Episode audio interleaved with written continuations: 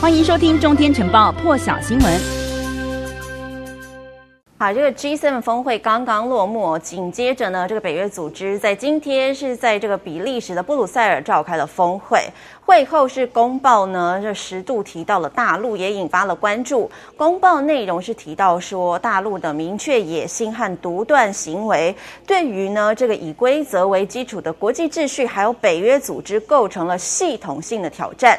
北约是正式的指出呢，大陆行为构成系统性的挑战。对于过去呢，向来聚焦于俄罗斯的北约组织呢，这是头一遭将大陆当成焦点。路透社就因此分析说呢，北约最终声明说到，大陆对这个西方联盟构成安全威胁，堪称呢是美国总统拜登的外交胜利。拜登持续呼吁北约盟国领袖挺身面对这个大陆专制主义以及大陆持续扩大的军事力量。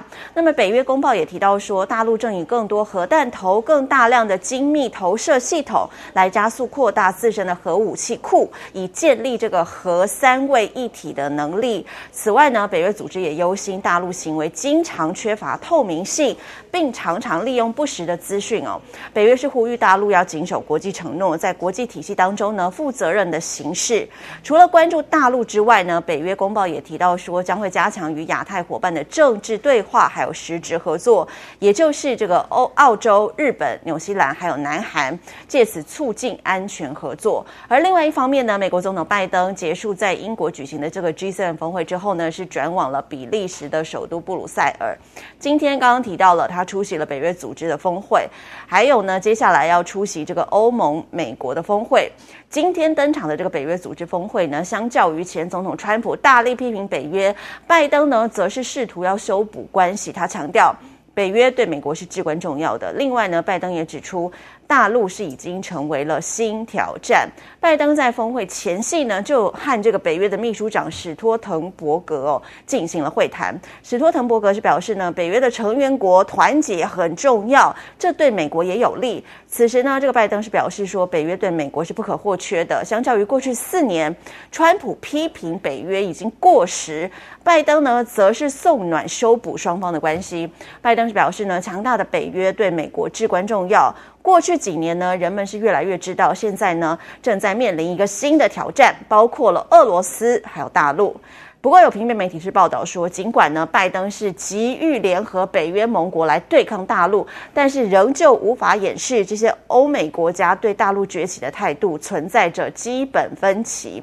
首先呢，美国想要巩固全球的领导地位，视大陆崛起为一种威胁。相较之下呢，其实欧洲和大陆并没有直接的地缘政治冲突例如说，和大陆经贸关系密切的德国呢，其实是比较把大陆视为一个贸易伙伴的，而非威胁欧洲安全的对手。其次呢，对这个欧洲，尤其是波兰、立陶宛等等这些中东欧国家来说呢，俄罗斯其实才是最大的威胁。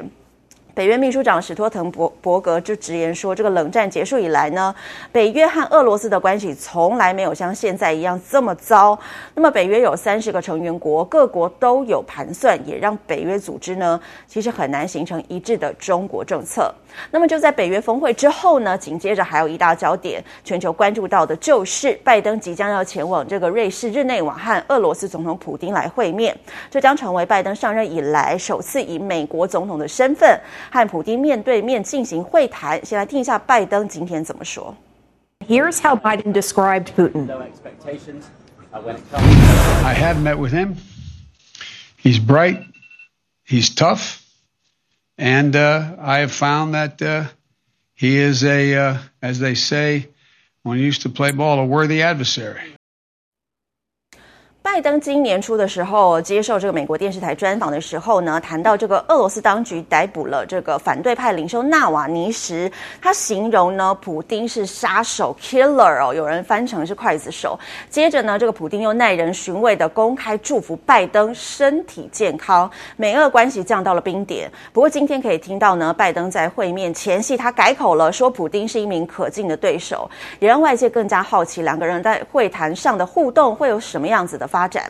普丁拜登的会谈呢是定在16号，地点是瑞士的日内瓦。在碰面的前夕呢，普丁也在受访时表示，他期望与拜登这一次的碰面可以恢复双方的关系，并且为俄罗斯还有美国两个国家呢建立直接对话。普丁说，俄罗斯和美国可以进行有效的互动，包括了经济领域。他强调呢，双方的共同利益是存在的。有许多美国的企业呢想到俄罗斯发展哦，但是他们被扯着耳朵进不来，把自己的位置呢就让给了竞争对手。这对美国的经济有利吗？那么记者也问普丁说，美国是否应该要减少对俄罗斯的批评呢？普丁就表示，不应该对此有太高的期望。他说呢，通常在这个高层会晤之前呢，双方都会努力让负面因素来降低。俄罗斯对美国表现得非常克制，没有采取任何加剧局势恶化的措施。先来听听普丁是怎么说的。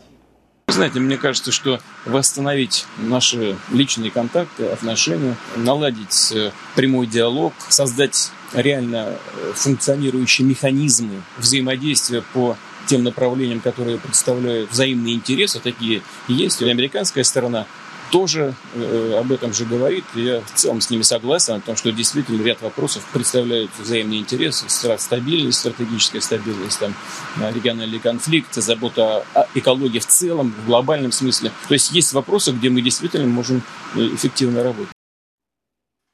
好，那么日前普丁呢也接受了美国的 NBC 电视台专访哦，他在访问当中提到美国的人权问题。普丁指出呢，今年初美国的前总统川普的支持者呢，在这个美国国会引发了暴动之后，有450人遭到逮捕，质疑他们因为政见受到了迫害。普丁是认为说呢，这个俄美关系成为美国近年国内激烈的政治斗争牺牲品，关系呢也跌到近年的最低水准。那么他认为呢，双方在一些问题上头出现了分歧，或者是有不同的理解哦。但俄方呢清楚美国想要探讨哪些问题，他也准备好要和拜登来进行讨论。普丁是透露说呢，如果和拜登会晤之后呢，军事谈判的条件成熟，俄罗斯这一方面呢也不会拒绝和美方讨论这个话题。而至于讲到这个中俄关系呢，普丁则是表示，中俄战略伙伴关系正处于历史的最高峰，双方在这个政治、经济、科技等各个领域呢都保持高度信任还有合作。更多精彩国际大事请上中天 YT 收看完整版，也别忘了订阅、按赞、加分享哦。